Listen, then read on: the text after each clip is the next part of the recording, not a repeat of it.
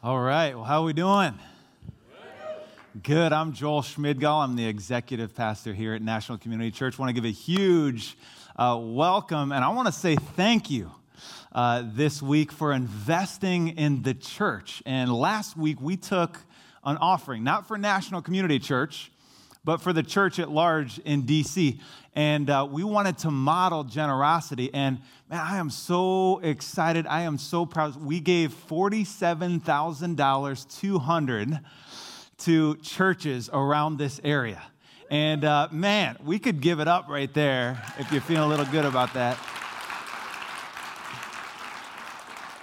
Just a huge blessing, you guys, and uh, man, so much of a blessing. We actually will add a twelfth church in need, and so we'll give to twelve churches and are able to bless the pastors in a small way, and uh, man, I just love it. And I was talking to somebody, I was talking to an N C C-er afterwards, and, and he said, I actually invited a friend last week, and of course, you walk in and you see the topic of giving and tithing. You're like, oh, why this week did I bring this person who doesn't really have a faith? And, and he said, by the end of service, so that person was pulling out their wallet, was giving out of their wallet, because here's what happens when, when, when you have generosity in your spirit. Generosity breeds generosity. Am I right? I mean, when you see the church coming together, not worrying about ourselves, all of a sudden that's a testimony to who Jesus is. And uh, so I just want to say a huge thank you. Could we take just a moment to bless those churches in prayer, and uh, and then you're going to check out a video leading us uh, into the topic of today. Will you pray with me? God, we give you praise, and Lord, we pray a blessing over every single one of these churches right now. We thank you for our brothers and sisters. Lord, we pray your anointing over each one of these pastors, that these gifts, that these prayers in a small way would help them understand that they are a part of a great kingdom of God. And Lord, we pray that you would advance your kingdom within their churches, that your kingdom come, that your will would be done on earth as it is in heaven within those communities, God. We pray your encouragement into them right now. In Jesus' name we pray. Amen. I grew up in the Episcopal Church, and that's a very liturgical denomination that observes Lent, and so it was always common practice to give something up for those forty days. It wasn't until college when I took a Christian discipleship course, which was absolutely terrible, but we read this book on spiritual disciplines, and I did a three-day juice fast. Um, it changed the trajectory of my spiritual journey, and ever since then, I've tried to make fasting just a really regular part of my spiritual diet. Personally, uh, Lent is a season for anticipation and preparation, and ultimately about repentance for me. And so every year I try to think of something tangible to give up, and then also something intangible, something um, that's attacking my character or my relationship with God. So maybe it's greed, and so I try to add in generosity, or maybe it's comparison, and so I try to find ways to encourage people um, with gifts that are similar to me. So two years ago, I gave up coffee, um, and it actually ended right before um, I signed up for Protégé. So I have to believe that part of that fast is what led me to where I am today. One of the things that we didn't realize about the Lent season is the, the impact that it would have on our kids. And that was pointed out to us a couple of years ago when our, our son informed us at dinner time that he would not be eating his vegetables because he was fasting vegetables. We realized they had really been watching and hearing us talk about what we were doing. In fact, this year, our seven-year-old informed us as we were kind of talking about what we might do that she wanted to join us this year during the Lent season. So we really look forward to what that will be like. So traditionally during Lent, uh, you break your fast on Sundays. And one of the things that I've found that it does is to help me keep from being pharisaical about my fast. In other words, I, I tend to turn the fast into something that is about me and look at what I've done and how spiritual I am. And by breaking it on Sundays, it reminds me that it's about God and drawing closer to Him, and that it's not about me or how spiritual that I am. So in the past for Lent, I gave up social media, uh, which was one of the most challenging things for me to do because I, it was a part of my job last year. Um, so this year, I'm actually going to let go of sweets, which is one of my favorites. Um, so no cakes, no candy, no pop, nothing sweet. Um, and just letting that go. And then also, um, I'll be taking on the challenge of reading through the New Testament. So join in.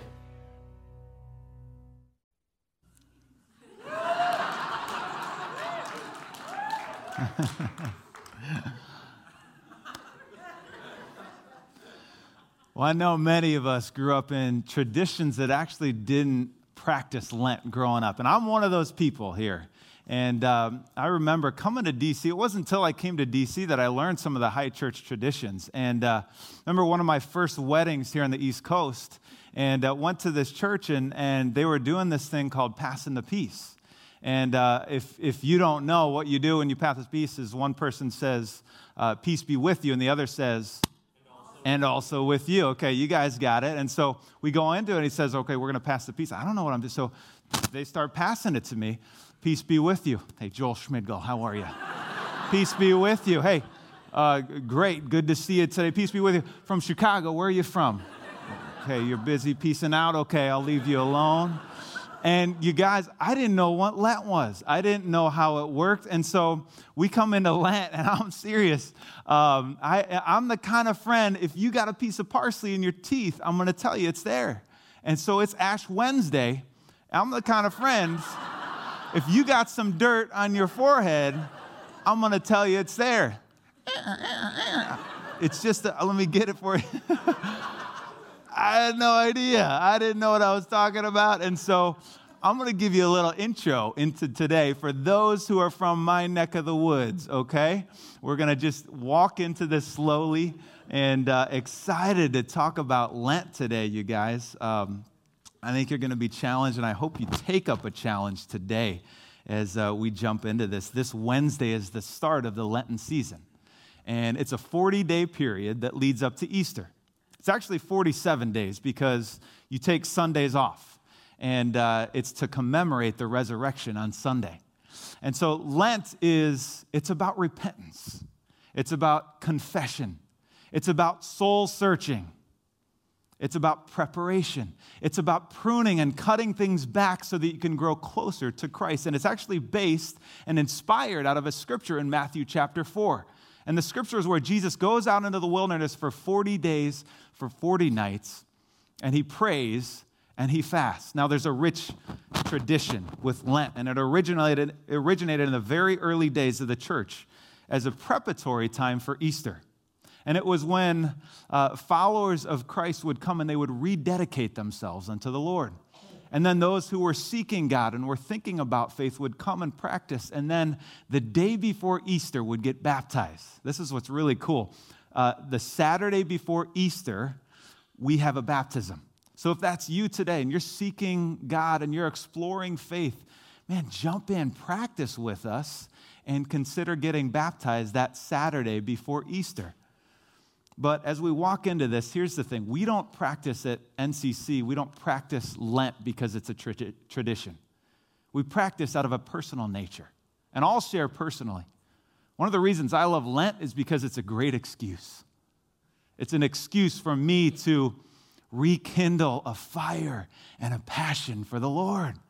It's an excuse for me to renew my commitment unto God. It's it's it's when I come into Lent, and it's an excuse for me to step out of my regular routine that I've got caught up in, and to step in and to recenter myself in Christ and who He is and the image of God and what He has called me to be.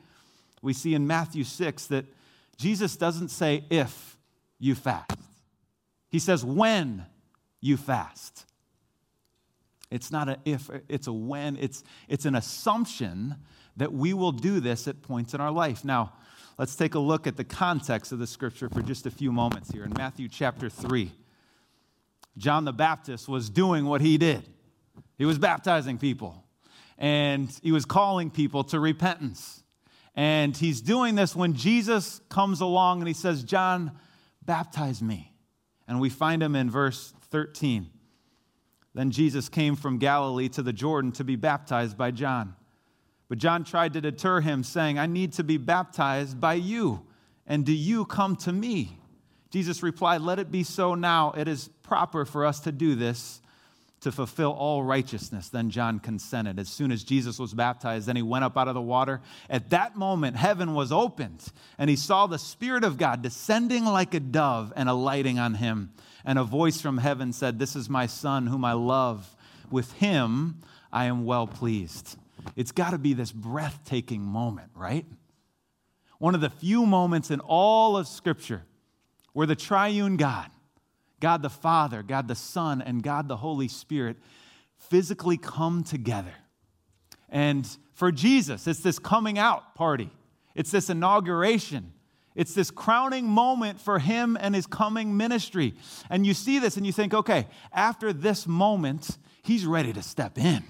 This is an awesome inauguration, and he's ready to jump in and preach the gospel, to call people to repentance, to heal the sick, to do miracles, to perform all these things. But what happens right after this moment?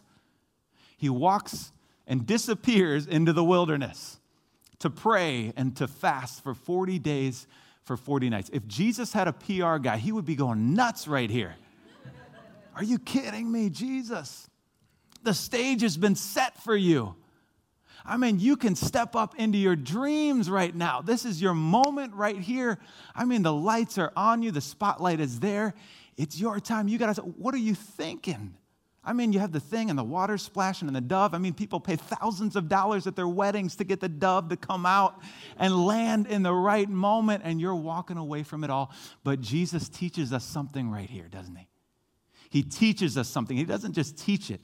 He models it for us, and that's this right here. Listen to this. You can't sacrifice priorities on the altar of opportunity. You cannot sacrifice priorities on the altar of opportunity. This is an incredible opportunity. It's a good opportunity. It's a right moment in our minds. But Jesus is not following our pattern. He's following the Spirit of God. He's following the Father who is in heaven.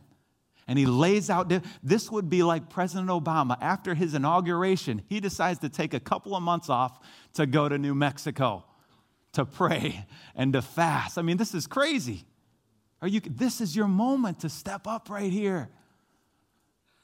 Some of us here today, we are sacrificing what we know is right, the priorities in our life, at the feet of an opportunity that has presented itself, that has put itself in front of our face. Maybe it's our kids. Maybe it's our relationship with God. Maybe it's our time in the Word. Maybe it's a genuine community. Maybe it's our spouse. I don't know what that is, but, but we, pri- the priorities that we know in our spirits, in our hearts, we're sacrificing that for, for maybe it's work or a project or an extra opportunity. I don't know what that is, but we have said, I'm going to push these things, these opportunities, instead of trusting in God and knowing that he can sustain me in all things. This week I was talking to a friend about priorities in life. And uh, as I was talking to him, uh, they said this. They said a number of times, they said, I just, Joel, I just don't have time right now. Hey, do I need, am I okay on this mic? Do I need to switch out? Am I okay? All right, I'll let you tell me. Um, they said, I just, Joel, right now, I just, I need to, I just don't have time for this thing. And, and they said that over and over, you guys. And there are some priorities in life that we'll just never have time for. That's just how it is. You have to make time for it. You'll never have time for prayer. You got to make time for it. Don't come along and just squeeze God into whatever is remaining in your schedule. No, put God first. And then he'll take care of the rest. I'll never forget a dad who started his day at three thirty a.m. in prayer. And I'll never forget a moment when I was sneaking back in that storm door. Come on, Midwesterners here in the house. That storm window that went down was the perfect place to sneak back in your house late at night. So I'm sneaking in. And it's it's late at night for me. It's early in the morning for him. You know what I mean? And I was sneaking back in, and I hear him in the other room. And, and I will say this. Uh, it was my brother, Rob, who taught me how to sneak in there. He's our campus pastor at Gainesville now. And uh, good luck, y'all, with that. And uh, my mom's actually at Gainesville attending there. So, Mom, he taught me this. I would have never done it. And uh, thank you for letting me be your favorite. And I love you, Mom. Now, sneaking in, and I hear him praying. He's on the treadmill in the other room praying for me and for his family. and uh, he would get on the treadmill. He would have these prayer lists. He would pray over them. And it was this, this image, this moment that I'll never forget of the delinquent son coming in late at night doing wrong, and then the, the praying father who's seeking God over his family. And guess who won that battle right there? Come on, praying dads. And he's praying, and he would pray for an hour at three thirty. Then he'd he'd get ready and prepare. And then he'd go to work, and he'd go to the church, and he'd pray for another hour, corporate prayer. And he'd get two hours of prayer before most people would even get out of bed, because he understood something. He understood that, that you don't just find time to pray. You make time to pray, because that's a priority. He understood something, that you have to put God first, and God will take care of the rest. That's what the scriptures say. That's a theme all over the place. These aren't my words. Matthew six thirty-three says this. It says, seek first the kingdom of God, and what? And all these things shall be added unto you. Proverbs three, verses five and six, one of my favorite scriptures. Trust in the Lord with all your heart, and lean not on your own understanding, but in all thy ways acknowledge who? Acknowledge him. And then what? And then he will direct your path. This is what fasting is all about right here. I don't look at my calendar over the next forty days and say, well, I got a party there. I know I'm going to that meeting. I could really eat well there. And, and I'm going to fit this all around. No, I say, I'm going to fast for these forty days. God is first. And then I'm going to fit everything around it. That's how it's got to work. Listen, to find spiritual breakthrough, you've got to do radical things to set boundaries in your life. If you want spiritual breakthrough, you've got to break the routine. You've got to break the pattern. That's the only way, you guys, for us to see the Spirit of God move within us. Are we ready? Are we willing? Listen, don't tell me about the things that you can't do. Don't tell me about the things that you can't commit to. And if you do, don't tell me about what God is not doing or what God is not accomplishing. That's what his word says. Luke six, uh, chapter, chapter six, verse thirty-eight says, give and it shall be given unto you. A good measure, shaken together, pressed down and overflowing into your lap.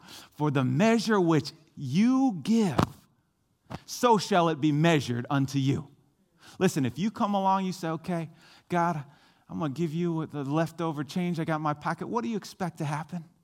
If you say, come along, okay, God, take the leftover time in my calendar. What do you expect to happen? We talked about giving and we talked about tithing last week. And some people say tithing is an Old Testament thing. I'm, I'm beyond that. Well, the New Testament, Jesus comes along and he says, listen, sell everything you have, give it away, and then come and follow me. And then we'll start from there. Jesus demands everything. He wants it all. This journey of Lent is a journey of self-sacrifice. It's us taking ourselves out of the center of the story and acknowledging that this is God's story, that we are just a character in the narrative that he is writing. Fasting, like discipline, is just making a choice. It's either choosing what you want now or it's choosing what you want most. What is it that you need to prune? What is it that you need to cut out of your life? What is it you need to get rid of? What is it that you need to stop doing? I'd like to ask you to consider fasting with me through Lent. forty days starting this Wednesday with Sundays off. What is it that you need to give up for a season? It could be meat. It could be dessert. It could be T V. It could be media. Done all kinds of fasts over the years. And man, I, I love, we did a, a snooze fast one time. You can get twenty minutes in your morning extra, or maybe more for some of you guys. I'll never forget when we did, um, we fasted our vehicles. And so we we prayer walked everywhere that we went. It was really hard. It took a lot of time. Man, every person we met, every meeting I went to, there was a sense of peace. There was a sense of power. There was a sense of the Spirit of God in those moments because we were hyper-focused on his purposes. I will never forget when a couple years ago, Nina and I did a fast together where we fasted sleep. And in the morning, we would get up together. We'd get on our knees at the side of the bed. We'd hold hands, and we'd seek God together. And we went after him. And in, in moments of hardship and trouble and pain and argument and confusion, whatever came against us, we found solidarity. We were united in one purpose, in one mission for the kingdom of God. What is it for you that you need to give up? What do you need to set aside? Quick side note right here. if you decide to jump in and, and experience Lent this year, uh, clarity and hard decision. Like, we have to have a point of clarity exactly for what we're fasting, and you have to have a decision point for when you're going to make it. So maybe that's today. Maybe that's at the end of this service. Maybe it's the end of, of today. Maybe it's uh, on Tuesday night, we have our Lent service at Miracle Theater, seven p.m. Everyone's welcome. And we're just going to seek God. It's going to be a time of praise and prayer, seeking Him, but we're going to make a commitment together. But if you can't make that service, man, maybe that's today. But come to a point of decision. This is what I'm going to fast specifically, and uh, and this is when I'm going to make the decision. All right.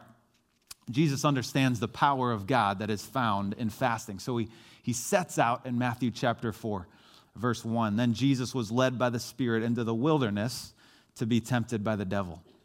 After fasting forty days and forty nights, he was hungry. A year ago, I had incredible opportunity to travel to the Holy Land. And uh, we had the chance to walk some of the roads to Jericho near uh, Mount Quarantania, which uh, literally means forty. And it's it's symbol from this story that we're reading. It's uh, from the forty days of Jesus' prayer and fasting. And, uh, and so this is believed to be the region where uh, Jesus went out and wandered in the wilderness. And so we're walking and... and had a number of observations, and, and uh, man, it was just a desolate area. And as you look around, there's no signs of water. There's no signs of food. Uh, there's no signs of shelter. There, there's barely any life in the whole area. And so it gives you perspective on Jesus' step into this uh, into this forty days. You know, for us, like, it's not Jesus stepping into a Lent season where he gives up soda, you know? He steps into Lent.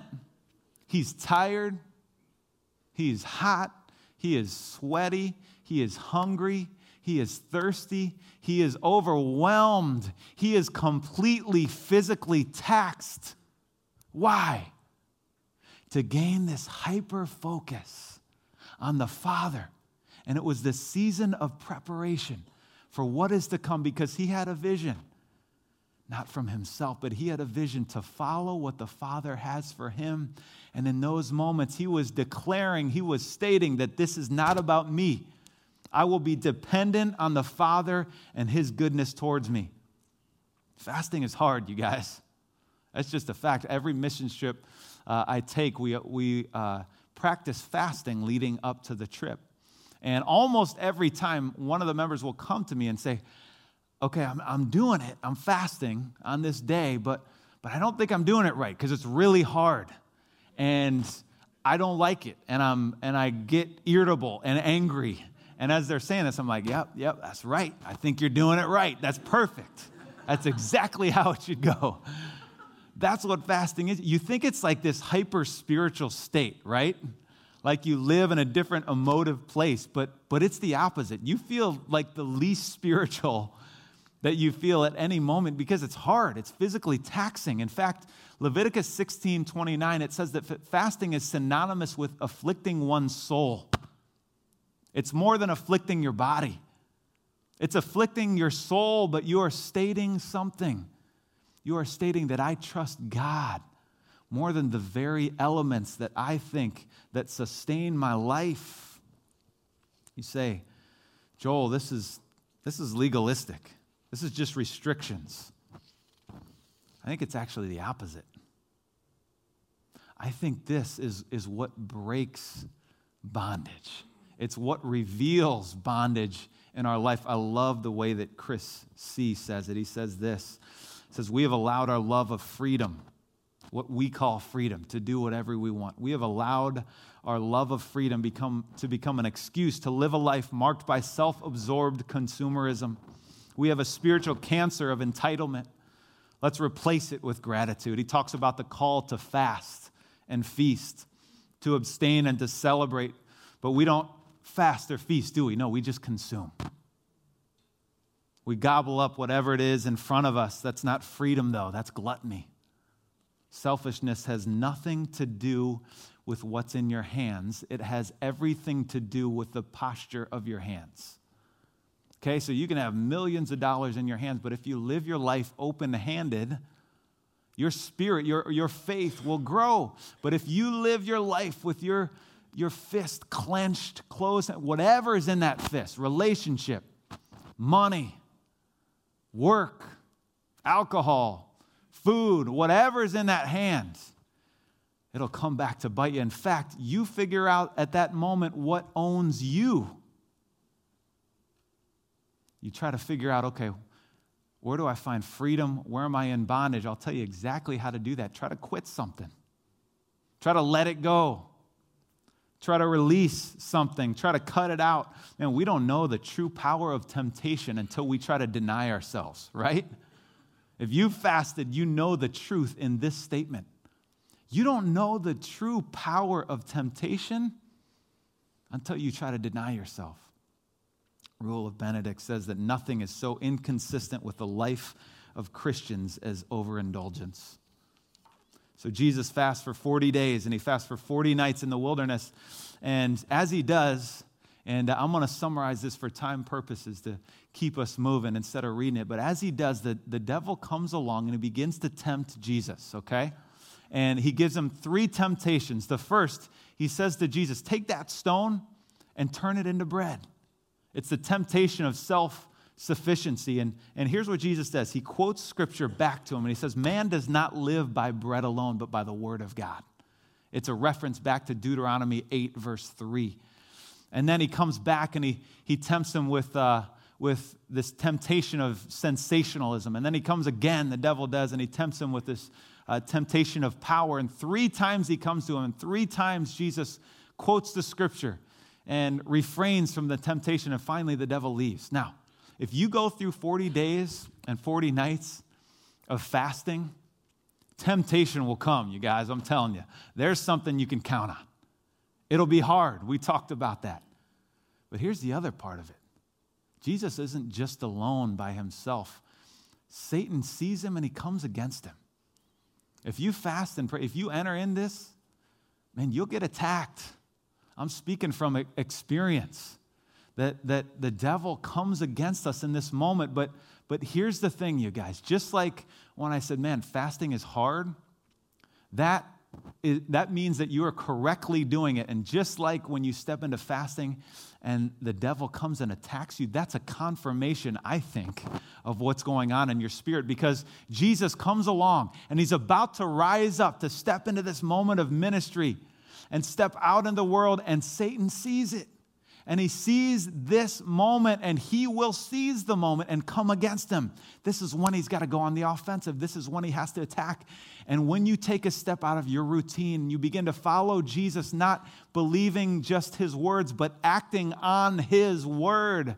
Satan sees that, and he goes on the offensive because he wants to stop the spiritual momentum and spiritual breakthrough that is about to happen in your life. So when you get attacked, don't step back, you guys. No, take a step forward, because that's confirmation of what the Spirit is doing.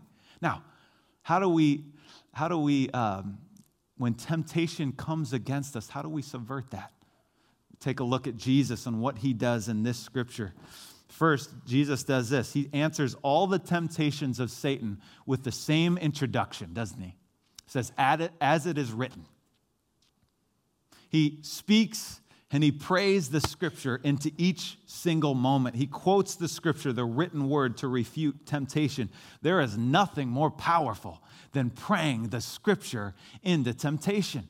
But listen, to pray the Scripture, you got to know the Scripture. To know the Scripture, you got to read the Scripture. But listen, when you've got the Scripture, when you've got God's Word written on your head, when you've got the living Word written on your hearts, you don't stand on your power. You stand on God's promises. This is the words of the Scripture.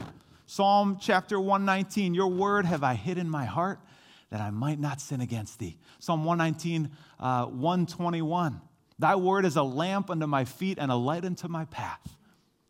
Joshua one eight, I will meditate on your word both day and night, and then I will be prosperous and successful. Jesus overcame temptation by praying the scriptures.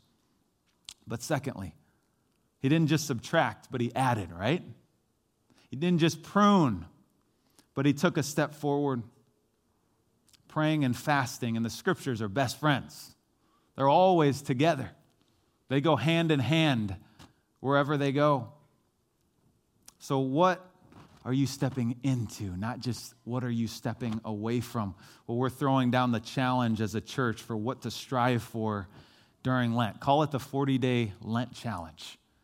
But we're challenging people for forty days to read through the entire New Testament. And I want to challenge you today. There's uh, our whole pastoral team is going to do this. Uh, your campus pastors at all of our locations are going to practice in this. There are people around the nation who are going to take part in this. This is bigger than our church. Uh, there's a whole lot of people who are going to step into this and be a part of it. It's twenty-seven books, two hundred sixty chapters, about thirty minutes a day to do this thing. Now, we want to set you guys up. So on your way in, you should have received a Lent card. On that card, you'll see for each week, you'll see the readings that we need to get through to get through the whole New Testament. Now, here's what's cool, too. If if you have YouVersion on your phone, if you have an iPhone, you can go to the applications, and there's something called YouVersion, and it's free, and it's a Bible application. You can actually go on YouVersion. It might take a, a little searching, but you can get the reading plan on YouVersion as well. We're trying to set you up. Now, here's the thing, you guys. It's, it's not going to be easy. Going to be a little hard. You're talking a half hour a day. I don't know that any of us have a half hour to waste in our day, do we? But here's what I found. If it doesn't challenge you, it won't change you. Come on, let's step up. Let's be a part of the forty-day Lent challenge and read through the New Testament together. Here's what Charles Finney said. He said, "A revival is nothing else than a new beginning of obedience to God." I'll close this out simply. Understand what I'm saying today. I'm not challenging you to, to give up chocolate for Lent or caffeine or, I mean, maybe that's what you need to do, but, but that's not my challenge today. My challenge today is that you would step out and abandon to seek our God. That you would go after Him with everything you got, that you would lay your heart out there. You would step out of, of sin and temptation and expectation and opportunity, that you would step back in to make Jesus the center of it all, to step back into the image that He has placed on you. One of the greatest moments of last year was in prayer and fasting for me.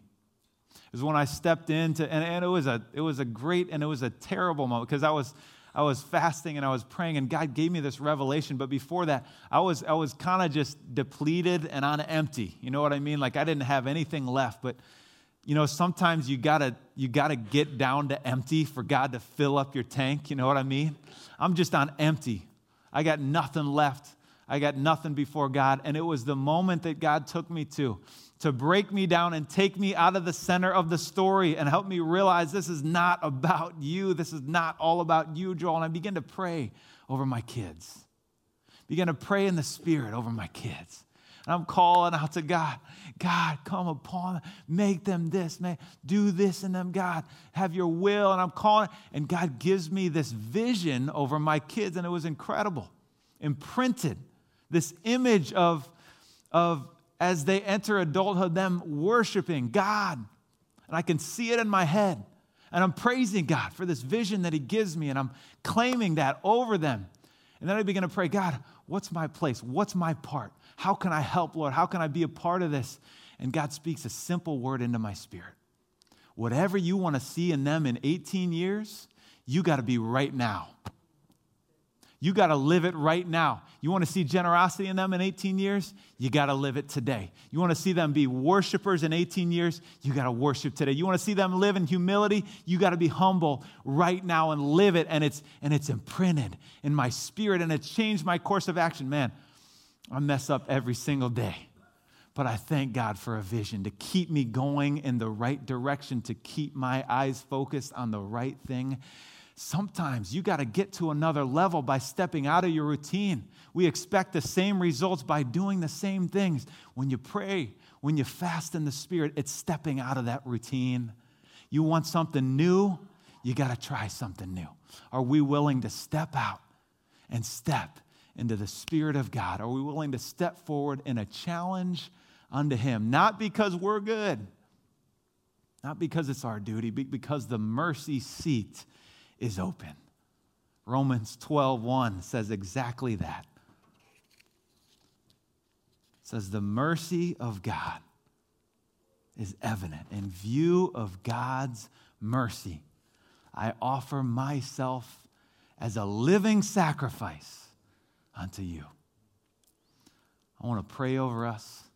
And then we're going to sing a song at all of our locations together. And uh, it's called Take My Life. And as we sing this song, I just want to ask you, come before the Lord.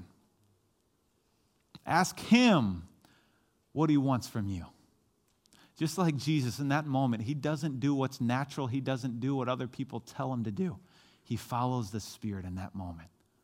Don't listen to me. Don't listen to my ideas. No, you follow the Spirit. That's, that's all we're here to do. We're here to lead people to the foot of Jesus Christ and see what he can do.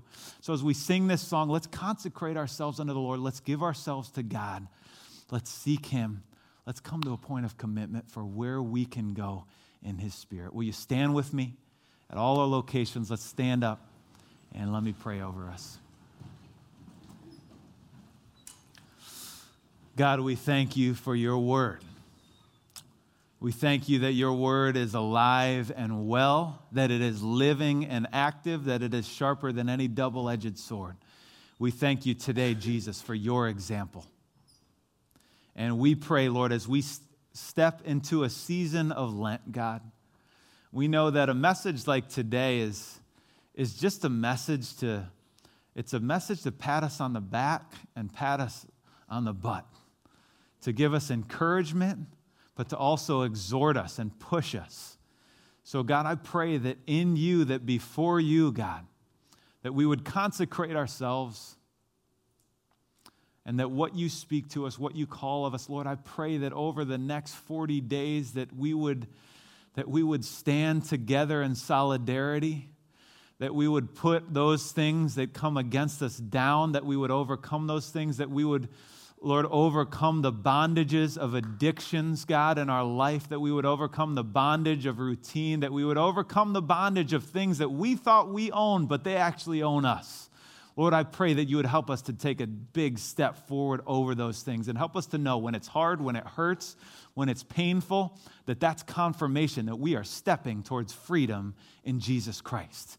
So give us courage today to listen to your word and to put it into practice, into obedience. We claim these things in Jesus' name. Amen.